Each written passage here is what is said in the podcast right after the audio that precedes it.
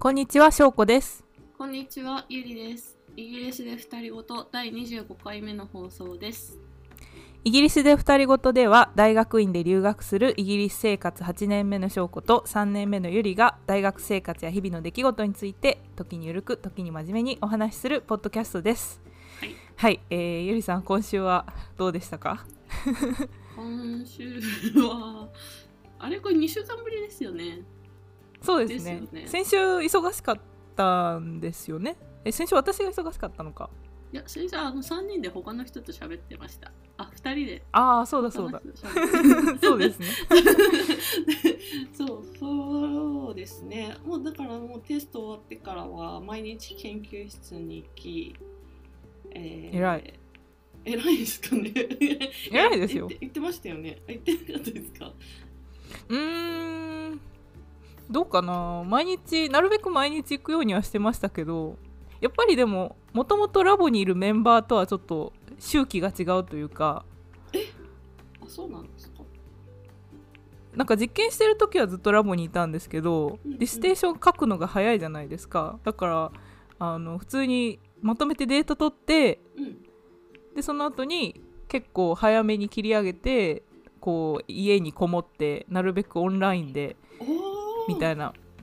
あのなんかススクリーンシェアみたいなできるやつあるじゃないですか。なんだっけ名前。あの、はい。はい。あのそれでこうラボのコンピューターに入るうんうんうん。そうチームビューアーか。チームビューアーだったと思うんですけど、それでラボのこうデータだけ取ってラボのコンピューターに夜入ってあの 夕方に解析を 解析だけする日もあるみたいな。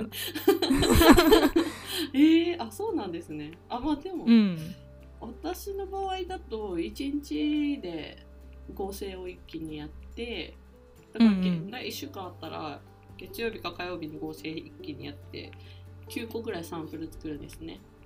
うん。じゃあもうその残りの4日間とかはそれについての解析を午前中だけ行ってやるみたいな。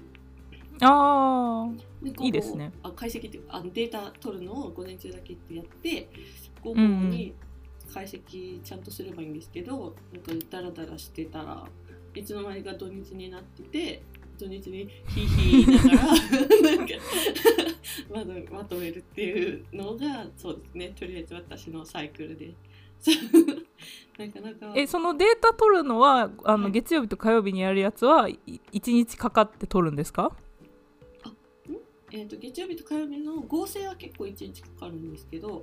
ああそうなんだえー、とその残りはもうほん1日で終わらせてもあえっと XRD っていうなんか解析に関してだけは1日に3個しか提出できないことになっててうん。自分でやるわけじゃないのであのデータを取ってくれる専門家がいるんですね、うんうんうん。その人たちにてその人に提出するのが1日3個までなんでそれをまあうんうん。1日ちまちま出して、9, 9個作ったサンプルを3個ずつ出して3日かかってでもそれはもう出すだけなんで、それ以外はななんだろうこう整形して出すだけなんですぐ終わるんですね。でその他のなんうんか IR とかそういうのを自分でちょこちょこやるんですけどそれはもう本当に9個サンプルあったらまあ2時間か3時間あれば終わりますね。だから本当に午前中だけで終わるんですよね。へえだからそれをその後だからいつも結構なんか呼ばれたら遊びに行くっていうのやってたんですけどうん。その遊びに行く人たちの相手は結構こうなんていうんですか文系の人たちなんでラボとかないんですね。うんうんうなんちょっとそれに付き合ってたら私ちょっとダメだなって思い始めて。うんうん本当に本当にもうみんなずっといるんですもん。朝4時ぐらいまで。ずっとみんなで一緒に行ってっていうのを楽しいんですけどもうそれに付き合って私もう何の時間も確保できないっていうのを今週気づいてうんうん。3回ぐらい断ったらもう誘われなくなっちゃいました。悲しい。悲しい。お知らせ悲しい。お知らせえでもなんかちょっと思い。出したのが、うんうんあの私高校の時にうんあの友達何人かい。て、うんあのその友達から別々にスキーに誘われたんですよ3人ぐらい。から。はい。でうんうん冬休みに、まあ、冬休み4週間ぐらいしかないんですけどうん。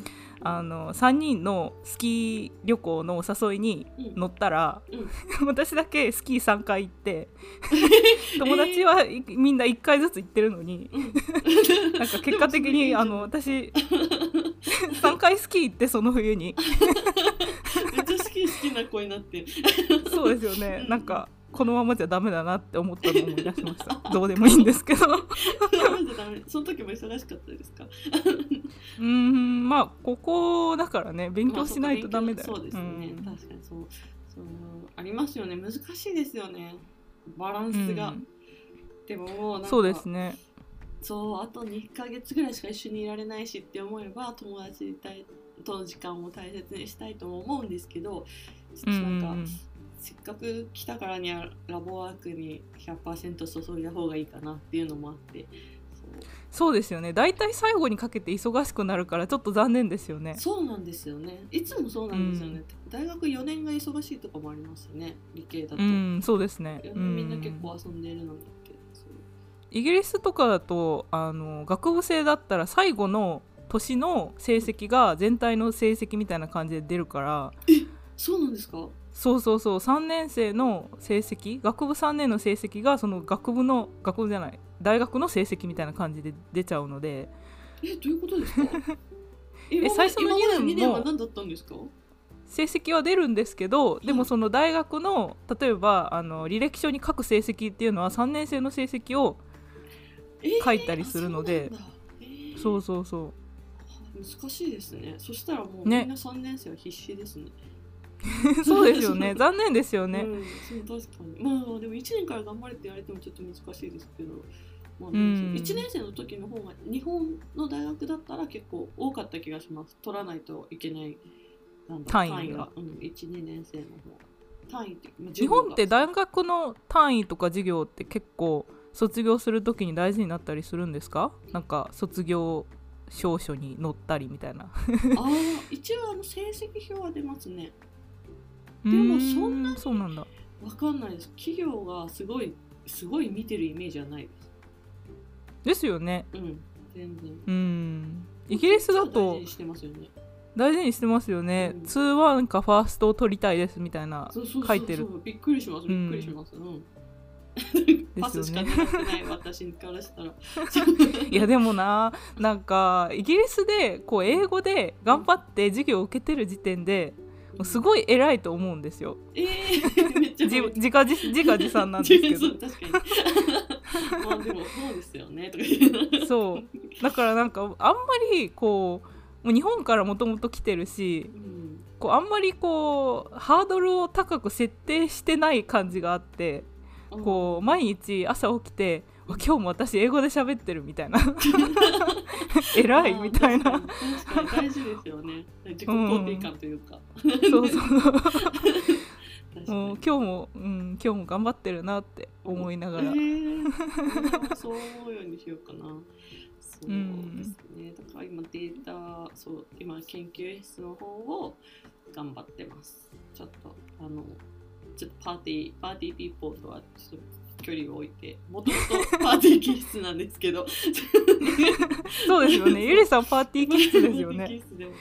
誘われたら絶対断られないがモットーだったんですけど、なんかゆりさんに相談されて私が大体「えじゃあ行かなければいいんじゃない?」って言ったらゆりさんが「うーん」みたいな感じで。で結局結局その日の晩とかになんかすごいパーティーしてる写真送られてきたりするから聞いてねえなと思って。今今すごい学んでます。今もう私は 今は頑張ってるんで。うんまあでも頑張ったところであんま進んでないんですけどね。まあそれでもいやうん。なんだろう自分の気持ちとしては別になんかいいですよね。なんかまあ研究ってそんななんか進まないですよね。ほんと進まないですよね。先生が欲しがってるグラフを作るのが難しいうん。うんうん私も今そのグラフ作りっていうかその論文に載せるグラフみたいなのをずっと作ってるんですけど、うんうん。もう作ってなんかその思い通りのができなかったら、うん。あこれは却下だなみたいな。で作ってすごいあの意外にこううまくできてなんかなんかを示してたらうん。あじゃあこの解析もしないとみたいなあす。ごい出てきたりとか そんなことしてたらもうなんか、まあ、1枚のパネルを作るのうんに、もう1週間以上普通にかかるうん。しこうそう全然進まないからもうやばいなって思ってるんですよ今。そうなりますよね。一個があこれいいなって思った。ら、あこれそしたら全部変えなきゃじゃんとかなってくるとそうそうそうそう算し直しとかになってきて。あそう。みたいななんかでなんかちょっと設定を変えたらちょっとなんかこのグラフの見栄えが良くなったみたいになったら、うんうん。あこの解析以前もしたじゃんみたいな。合わせるためにもう一回作り直さないとみたいな。本当にそれです。本当にそれ。それそれね。うん。もうなんか。そうもうね。容量あるって思いながら。いやもうほんと時間ないんですよ。そうそう時間ない。容量あるって思いながらやってますいやでも研究に容量を求めだ求めたらなんかやむやむルートしか見えないですよね。こう一個最初のやつさえちゃんとできればあとは私の場合だったらあとはこうなんだろう、うん真似していけばいいから。うんうんうんそうだから今ねちょっと聞ける人がいないっていうのもまたあれですよね。その分野の論文書いてる論文っていうか図作ってる人いないんですか？同じようないないですよ。いるああのなんーかラボメンバーのなんかこの間チームチームミーティングみたいなので全員自分が今何やってるか発表しましょうみたいなのがあったんですね、うんなんか結構こう PhD の人たちもバイバみたいなのがあるらしいですね。1年ごとに、うんうんうん。なんかそれのために。ああ一年うんそうそうそう。うん。それのために作ってるから発表しましょうみたいなのがあってその時に初めて私はみんなが何やってるのか知ったんですよ。半年ぶり半年後に。今までなんか今までそういうのを説明される機会がなかったんですね。うん。でなんかいやでも、うん。でもね正直うん。私も博士号を始めてうん。なんだかんだラボのみんなが何やってるのかみたいな。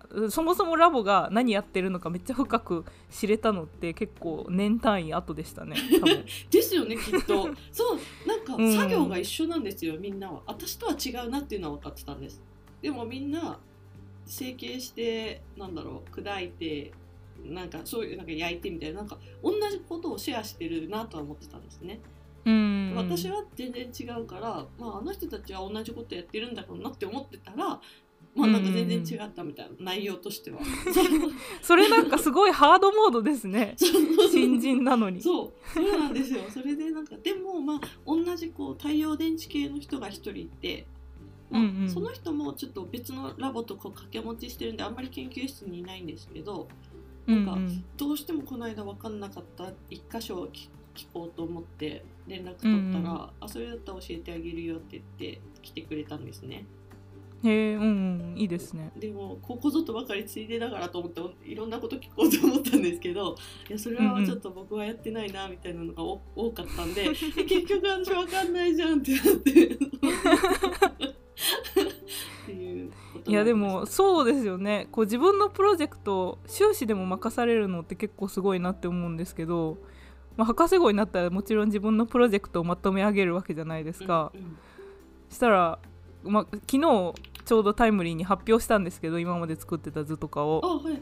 で、まあ、ここについてちょっとアドバイスもらいたいなとかここからどういう方向に持っていくか聞いてみようみたいなラボの方針と照らし合わせてみたいな感じで思って発表したら、うん。なんかすごい私が考えてたことしかみんな言わないし。でなんかそのラボリーダーに至ってもなんか最後の最後に私が考えてたことをやっと理解してでなんか あの私が考えてたアドバイスをしてくれて終わっちゃったんですよ。ああじゃあもう全て想定内だったってことですか？そうなんですよねす。ごくないですか？それ翔子さんがちょっとすごすぎるんじゃないですか？いやでも、まあ、そそう自分のプロジェクト持つから当たり前だよみたいな感じでそのパートナーとかには言われたんですけどあまあ、その通りだとは思うんですけどでもなんかあのすごいもう自分の手に全てかかってる感がやばいなって思って。あー確かに。そうなってくると確かにそうですね。そう。で実験とかしてたらどうしてもそのあのラボの専門じゃない結果がちょっと出たりしてでそこについてちょっと詳しく言及したりしないとダメだったりするんですけどうんうん。したらまあその辺とかは完全に自分でこう論文一から読んでみたいな感じになるから。そうなんですねうん。まあでも楽しいんですけどね。ただ時間がないんですよね。えー、時間がないからやばいなって。読めばいいんですよね。う論文をん読めばいいんですけどまあそっか。楽しいなら楽しいならよかったです。何目線かわかんないけど。急に急になんか距離取るのやめてくださいなんか。私はまだそこの境地に至ってないんで。うん。私はその合成とかは楽しいんですけど、それから解析するのが苦手ですね。多分なんかいろんな論文読んでこう自分なりのこうこうなんじゃないかなみたいなの意見が出てきたら多分面白くなると思います。なんか周りの人がに対して意見を言えるようになるかなって。あうん。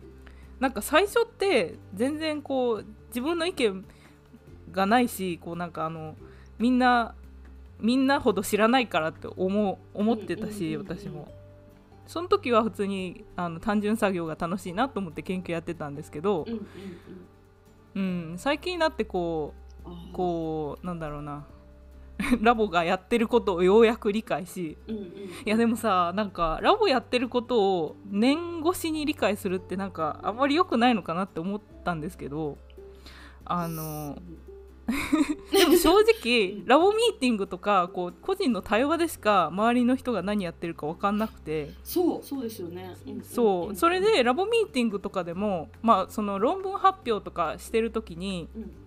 こうあこれ前出たデータと一緒だよねとか違うよねとかみんな話すんですけどうん。その前出たデータを私は知らないんですよ。その論文にも載ってないし。あそうですよね、うんうん。そう。それでなんかそのやっぱり実験ってそのコンディションがめっちゃ大事だったりするからん。その詳しいところがわからないままに、まあ、聞いたりもするんですけどん。そのちょっとのなんか知識に幅がありながらもこうなんかラボミーティングを乗り越えていってるとうん。こう分かってるような分かってないようなみたいなのが1年ぐらいあってそうですね。そう本当にそうです、うん。分かってるふりしてますもん。うんうん。だからなんかすごい効率悪かったしなんかもっともう入ってすぐ全部の知識をみんなと喋って身につけた方が良かったのかもしれないんですけどでもあの、まあ、私の場合は特にそのドライのラボで解析やっててそのあの実験やってる人たちとは違うことをいろいろ学ばないとダメだったからあそっか。うんうんうん。そうそうそう。そっちにフォーカスしてたら全然そのリサーチクエスチョン的なものに手が回るのが遅くて。うんでなんか そう。だからすごいなんか遅かったなって思うんですけどみんなどうなのかなってすごい 気になる。気になりますね。しくないですか？わかんない。なん何が？か他の人が何やってるか知るのってねなんか、うん、ラボミーティングでも最初のとこちょっと飛ばされたりするから、うん、こうめっちゃ基礎的なところはあもうここでラボにいるか分かってるよねみたいな感じで。そうそうそうそうそうそうそうでなんかそのラボでなんか自分のプロジェクトが分かるのもやっと半年とかかけてなんかやっと分かってきてそっからなんかし、んそっからその研究室の人たちの聞いたら分かるっていうか。うんそうですよね。最初に聞かされても分かんないしっていうのもありますよね、なんかそのそれを分かるために読む論文とかも普通にググってたらあでもこれはあんまりうちのラボ的には信用してないデータだからとか後で言われたりするんですけど。最初分かんないじゃないですか。そう。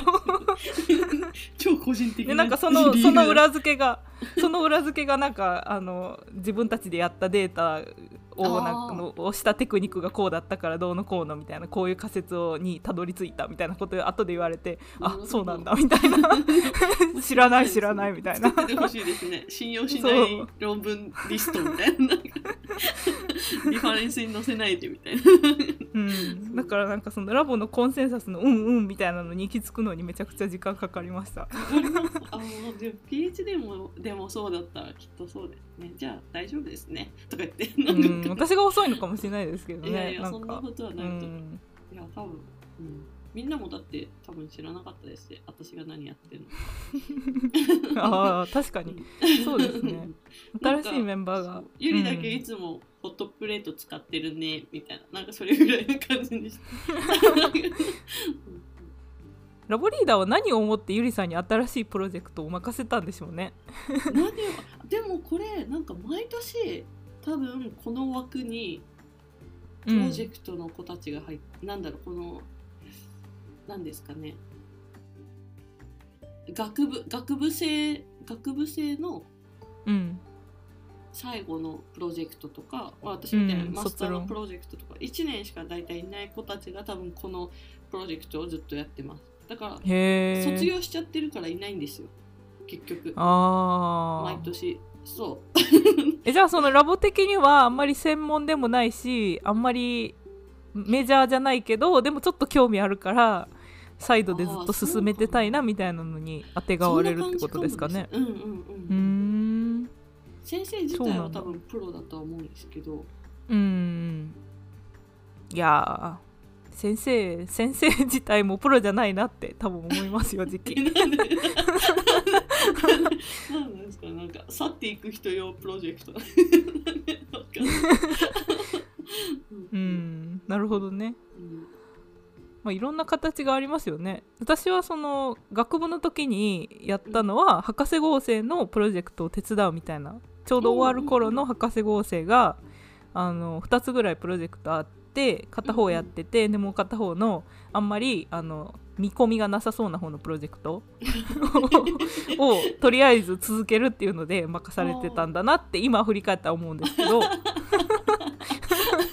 まあでもそそれならでもその PhD 生が結構教えてくれるってことそうそうそうあそう教えてくれるし、ねもうやり方全部分かってるからその自分で一からって感じではなくていいなあ。の、まあ、学部生だっていうのもあるかもしれないんですけど、まあ、楽楽ですよね。研究室の同じなんだろう同じコースの他の研究室行ってる子とかだと結構もうびっちりついてくれる PhD 生が多かったりして、そうですよね。そんな感じだったと思います。私いないんですよ。だからすごいだだからさ先生に直接行っていろいろやるんですけどそしたら先生も忙しいからやっぱりねそんな構ってられないですよね私も。ね悲しいですしかもねそれ。先生は絶対こう英語のチェックはしちゃダメって言われてるらしくってうんうんなんかさあみんなは PhD 生がいていいなと思って。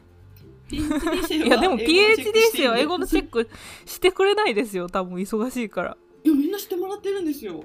えそうそうな本当のすごい。そう。優しいですよね。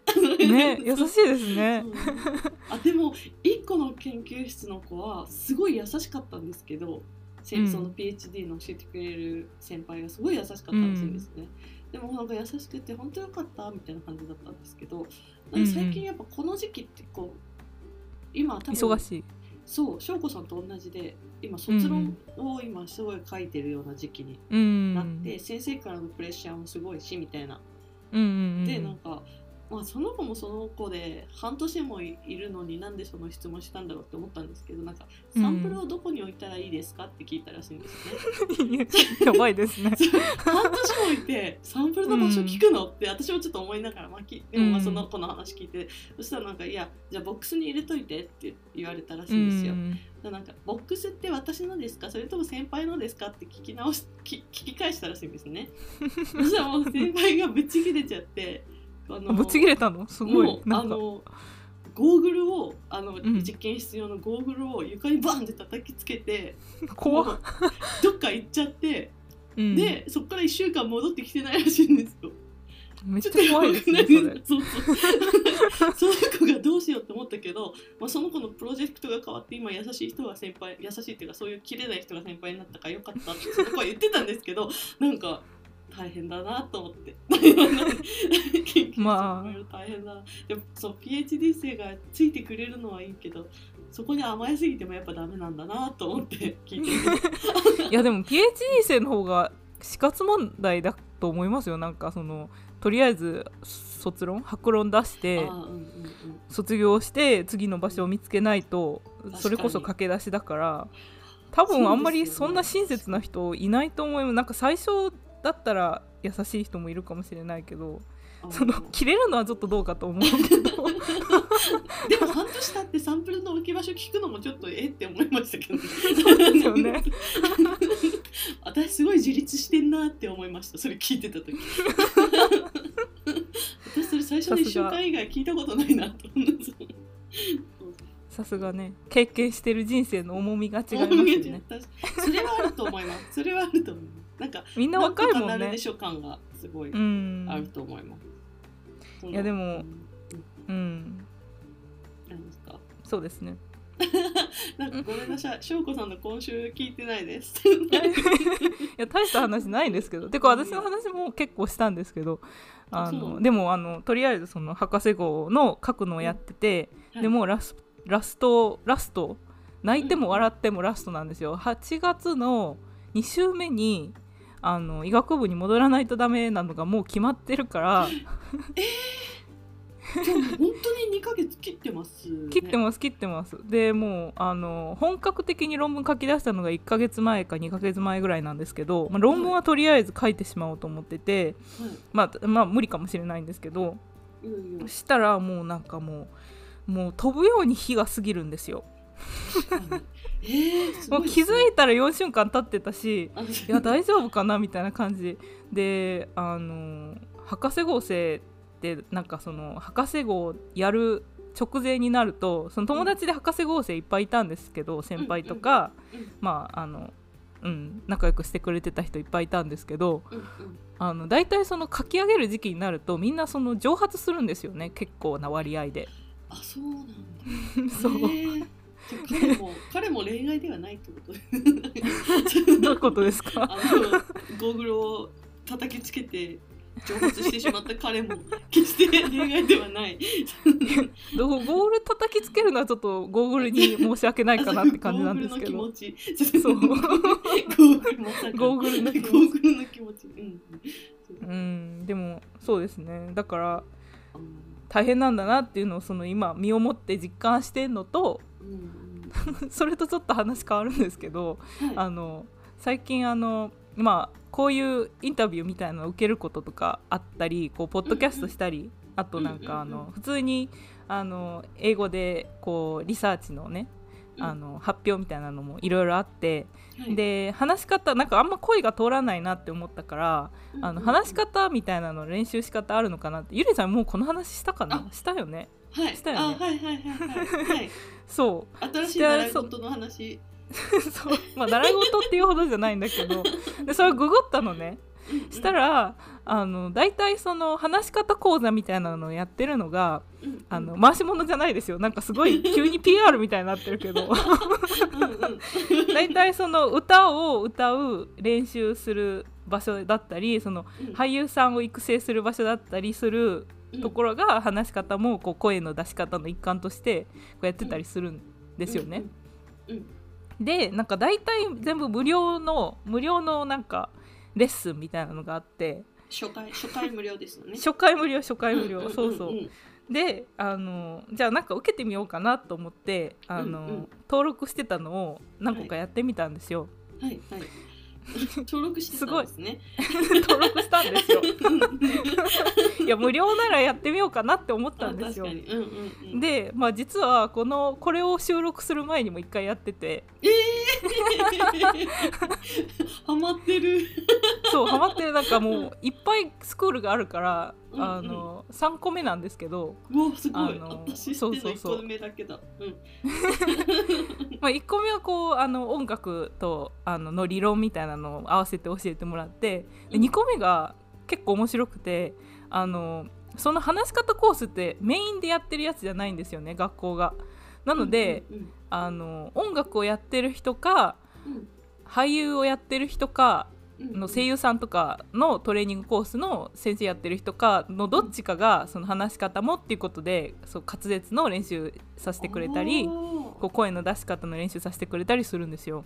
うんうんうんうんであアナウのアナウンサーアナウンサーとかもそうです。アナウンサあー声優みたいななそういうコースボイスコースかな？わかんない。トレーニングみうたいな、ん、ボイストレーニングみたいな。うん。でなんかその人があの俳優さんの方で舞台俳優かな、でその方がこう教えてくれたんですけど、まあ、舞台俳優だからなんかこのセリフ読んでみてみたいな感じで。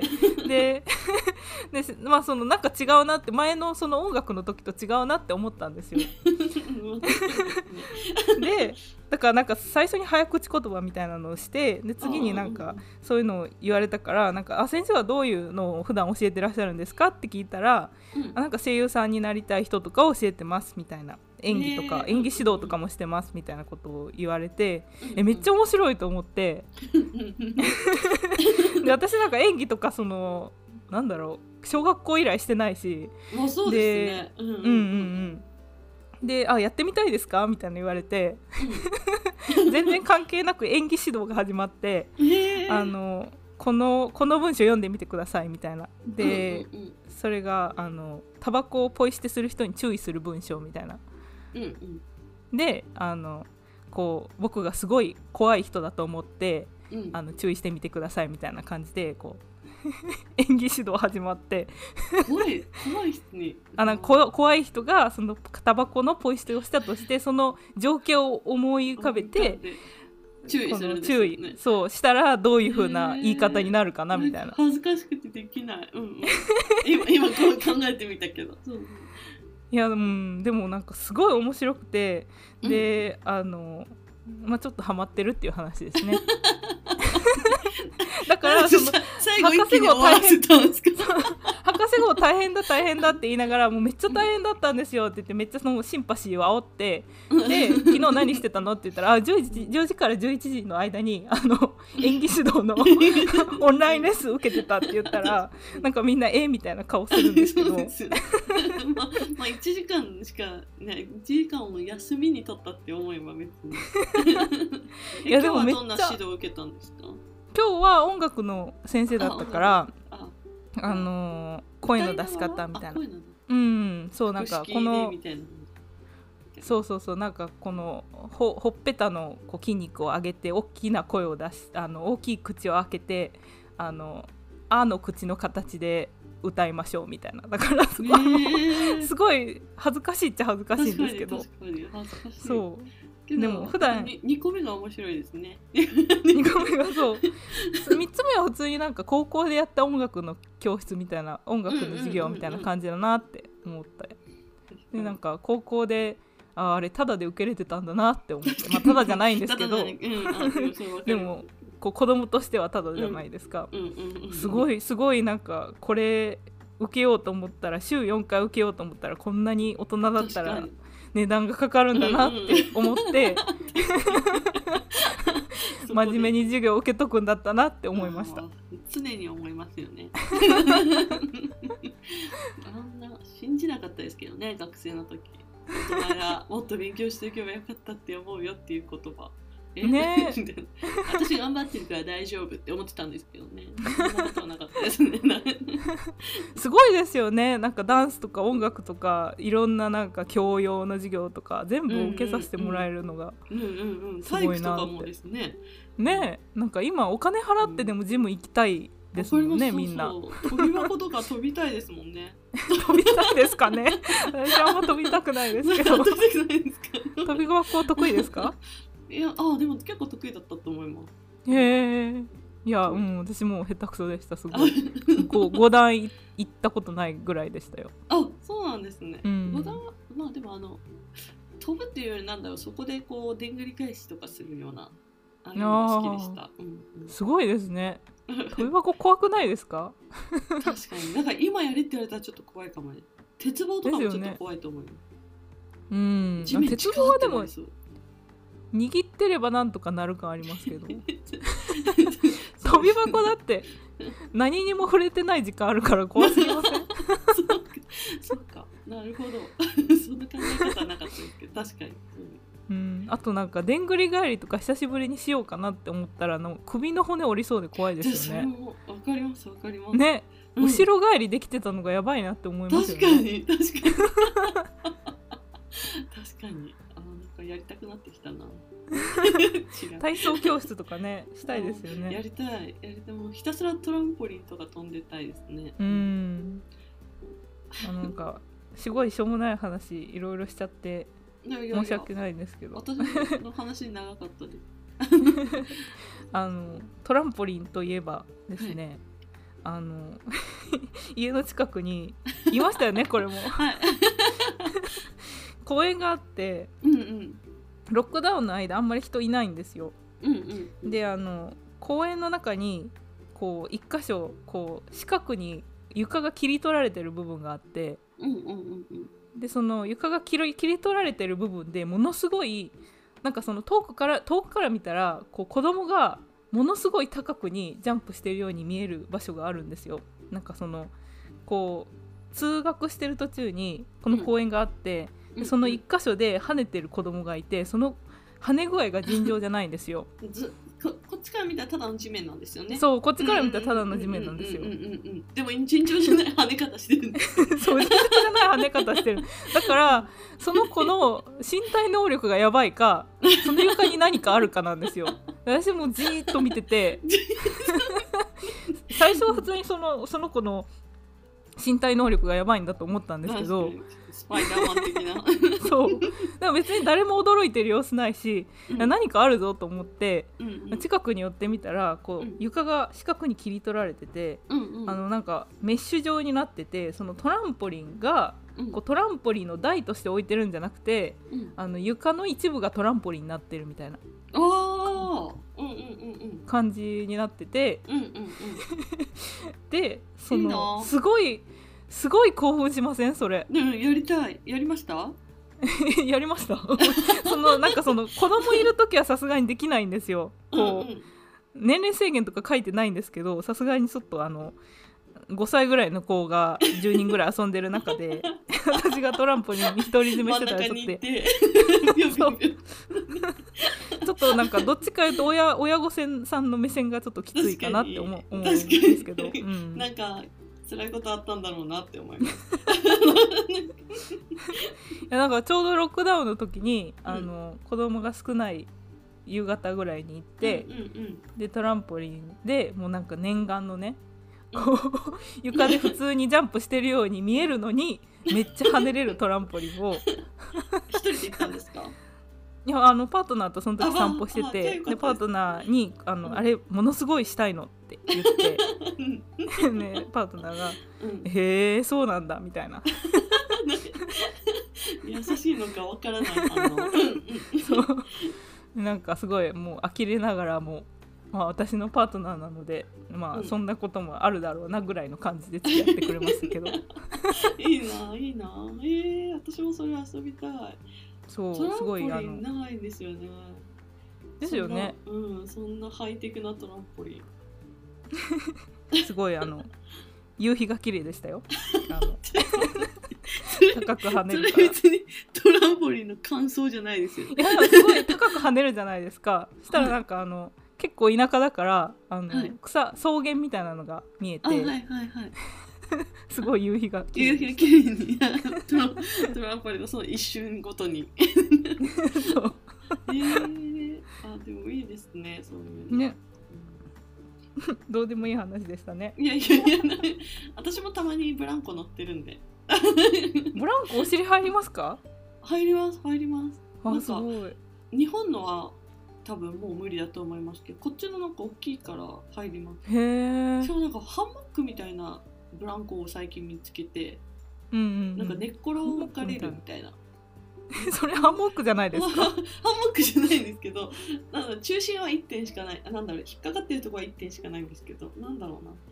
あーなんかあのザザルみたいなザルみたいなそうそうそうそうそう。あーありますあります。あれを見つけて友達とその本当に子供がいない時間帯に行って、うん。なんかゴロゴロしながらあれ気持ちいいですよね。気持ちよさそう。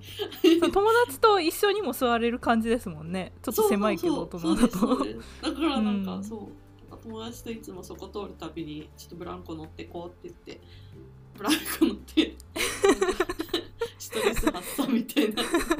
あなんかあったんだなってみんなに。もうなんかいつもそんなことやってますあれですよね。日本日本ちょっと遅れてますよね。大人のためのブランコって用意してほなしいですすよね。うん、そう用意し大人のためのなんかそういうの用意してほしいですね。全力で遊べうる。んなんかあでもイギリスありますよね。なんかマシなんだろう。ジムの簡易バージョンみたいな。えでもジムではなくないですか？ブランコとか。ジあムブランコとかは違うんですけどなんか器具がない。運動用器具みたいなのが置いてないですか？ジムに？あいやいや公園に。大人用の。あそうなんだ。へえ。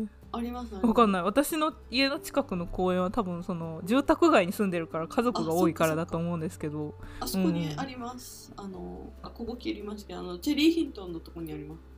あそうなんだ、うんへえすごい。そう5個ぐらいそうそうでセントアンドリュースでも見たんで多分えでもやっぱりでもやっぱりその子供がやってるやつやりたくないですか？まずそうそうそうそうそれは思います。やっぱこブランコやりたいですよね。れるのはそうブランコとかトランポリンとか。あと地味でなんかあの、ユニコーンとかになって前と後ろずかずか動くだけの。わかります？わかんない。何それ。なんかユニコーンとか馬の形の。なんかぬいぐるみ乗るやつですか？あ違う違う。あれ？公園にあるなんかバネであーなんかバネバネみたいな。ずっと行くやつ。あなんかそう。あれ乗れるんですけどものすごい地面近くなりますもんね。そうそうそうそう。足がもうついちゃうから。そうですよね。うん大人用サイズ欲しいですよね。しいんでそうそうそう。何あとシーソーとかも地味にやりたいですよね。いいですね。ねえめっちゃいいですよね。そう。うんうん。確かに確かに。公園に公園に行きたいよ、うん大人用公園に行きたい。すごい現実逃避をしたい。そうですね。